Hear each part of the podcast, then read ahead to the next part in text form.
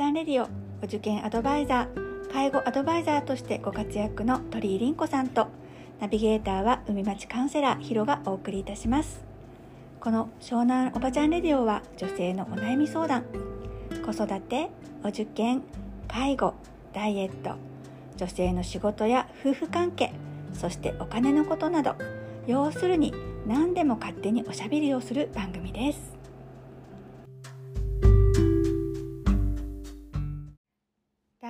53話になります、はい、でずっとねこう子育てのこととかまあまあ出妊妊娠から出産までみたいな話をしてるんだけどはい、やっぱり私たちが子育てしている時代とかなり違うことがあって、うん。なんか結構市役所の、まあ、行政のうん。あのお手伝いというかなんか結構手厚いなって思ったんだけど、うんうんうん。なんか最初にね、えっと、娘が母子手帳をもらいに、まあ、妊娠が分かりました、うんうん母子手帳をもらいに行きましたのところから始まるんだけど、うん。なんかその時にアンケートみたいのもなんか母子手帳に挟まってたりとかまずその時になんかねクーポン券みたいのがもらえるんだって、うんうんうん。私たちの時に全くなかったけど、うん。なんか自費であの出産のためにはうん。産婦人科お金かかるからうん。1回分いくらっていう、まあ、要するにね金券だよって教えてもらったんだけど補助するお金の、まあ、例えば5,000円券とかっていうのが結構ねあのなんか綴りになっててあっ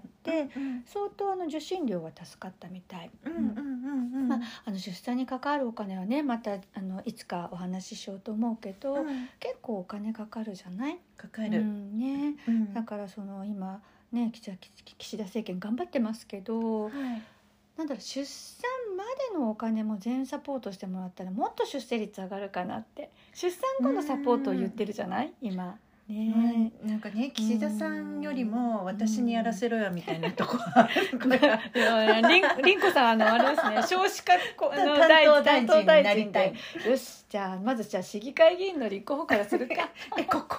この町？ダメ？この町ダメ？この町？この海町ちょっとまずいかな。まずい。いやあの海町の近辺ほら太郎ちゃんのねあのそうそうそう。いきなりね。オラオラが大臣オラが大臣ね。そうね抹茶だそれはうん。太郎ちゃんに頑張ってもらうことにして、うんうんでねちょっと思ったのがその、えっと、手厚いなと思ったそのアンケートの中にうんうん。やっぱりメンタル面のサポートというかなんか落ち込みがありますか？とか、うん。うんなんかすごくね気を使ってくださってるな産後にならないで、孤独にならないようなうん。そういった配慮が本当に今ちゃんと行政でやってくれてるなって思う反面、うん。そこに正直にかけることかけない子もいるなって思ったのね。うんうんで例えばほらあのあんまり今そんなないかもしれないけどあのやっぱりあの親御さんが何かの事情でお手伝いできなくて、ねあの嫁ぎ先のお母さんはいに来てもらってるうんのに、うんなんか正直ババアがうるさいとか書けないだろうし。それは難しいだろうねで心理的負担が結構かかってるのに万が一その方が見たとしたら「うんあら!」って言われたらいけない人とか、ねなんかいろいろなそういうアンケートも、まあ、あのどっかに引っかかってもらって孤独にならなかったりとか、うん。うんあのサポートできる体制にね、うん。あの誰かが支援してくれれば本当にいいなって思うんだけどうんも、うんうん。あのそうねあのちょっとねあの保育園ほ活動保活？あ保活？ね、うん。妊活の次は保活。保活。うんうん、なんかりんこちゃんの方はどう？保活とかっていうのはそんなにまだいやーなんかね娘はねうん。よくわかんないんだけど、うん。えっと、5年ぐらい前に結婚したんだけれども、結婚4年目で生まれたのかな、うんうん。それで、えっと、披露宴をうん。コロナで延期延期してて、そでの時代でした。そううちの子もそう。一だよ年ね延期した。だからうん。えっと、去年のうん。3月に披露宴をやったの、その時にね。披露宴でした。ありがとうございます。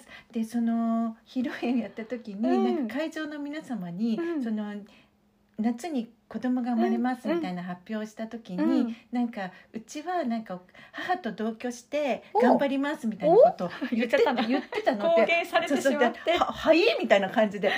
え聞かされたパパは？そう母って誰みたいな形になってたわけ。ででえお疲れそうおいおいって思ってて、うん。お前ら二人で育てろよみたいなことを言ってたんだけど、うん。あのそれぐらいなことを本人は思ってたみたいで、うんでその保健所うんからの母子手帳とかのアンケートにも、ううんちはなんか家族総出で育てられますみたいなことを書いちゃったのね。書いちゃったみたいなの。そうするとそのバカだからさ、うん。そういうことをするとうん。優先順位からは完璧に外れるじゃん。そうだよね。だから保育園もうちはあの2人ともサラリーマンなので娘と娘の旦那さんは当然保活をやろうよ。で近所のこううん。保育園いろいろ結構ねあるはあるんだけどやっぱりあの彼女がいいなと思うとかやっぱりみんながいいと思うから、なんかちゃんと園庭今時ね園庭がちゃんとあって、そうだね。新しくてみたいな、うんいいなと思う。でもねあのあ最近のちょっと知り合いの方にうん。おばあちゃんの就労証明書も欲しいですっていう方がいて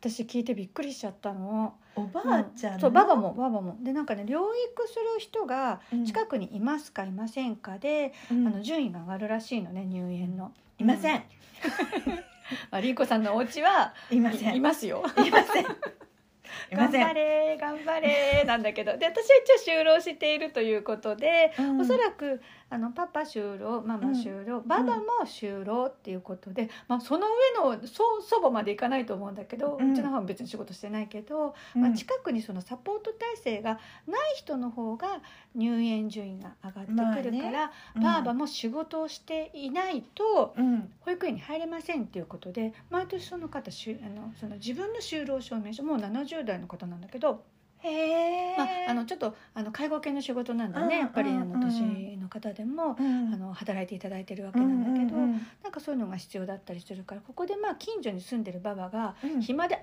遊んでたら、うん。あなたおばあちゃまに育てあの預けられるでしょってことで入れてもらえないって、ちょでそれって社会システムがさおかしくない？っとおかしい。私もなんかねな何って思ったんだけど。なんでばあさんありきで社会システムが動いてんだべ？じじはどう？ちょあ母のいや任せられない。任せられないけどでもその確さおかしいよね。いいじゃん。なんかこう何さんでもいい。うんうんうんうんね何でもそうさんでもいいけどプロのその、うん。本当にちゃんとしたプロに、うん。本当にそのプロがその仕事一本で十分家族を養えるぐらいうん。の賃金体制を取ってくれて、そのババがいようがいまいが、そのシングルだろうがそうじゃなかろうが等しく平等に望むんであれば、うん。その制度を使うっていう方がよっぽどよくないなんねか、やっぱちょっと少子化担当大臣だねやっぱり私介護の時にも感じたんだけどそうなの。さそっちにもつながるのよ実は、ね。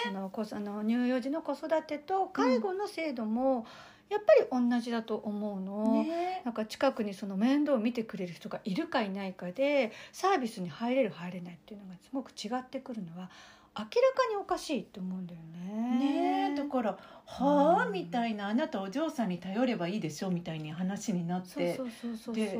まあうん結局順位が相当そうそうそうだから入所の順位が下がってくるじゃん。近くに遊んでいる娘がでなんで娘なのと思うんだけども、うんなんかさ私たち結構損してない？そうだよ。なんかさ今みたいになんかなんとか手当みたいなのも医療費もさ子供の医療費も無料じゃなかった。無料じゃなかった。私、はいでも全額払ってそうた今私たちの住んでる市ではあの結構な大きくなるまで無料なのよ。高校ぐらいまで無料にするって言ってたよね。料なの。で実際ねお金かかってないからこの間娘と話したのは子ども保険どうする？うん。学資保険だよねって言って「いや入院とか怪我とかしたらいるでしょ」って言ったら「いやお母さん今は全部ゼロだからそれいらないらないの保険って。あそうなんだ」ってちょっとびっくりしたのよ。本当さ、ね何の手当もなかった時代でそうそして保険保険屋さんに莫大な保険料をかかり騙くらされて。騙された怪我も入院もしなかった娘たちのためにいっぱいお金を払い。なんだかそんな時代？私たち、まあね。うん。そうね、うん。まあでも介護もしてうん。育児もして孫育てもできるっていうのはうん。幸せな人生よって、さっきのナニーに言われて。あナニーさん素晴らしい、はい。リコ先生どうです？そのお話を聞いて。そう思わんといかんだろうなと納得させようと頑張っております、偉い。ぞ。納得感ゼロだけどな。まあ明日も頑張ろうか。孫育て、ね。疲れ様です。頑張ろう。頑張ろうね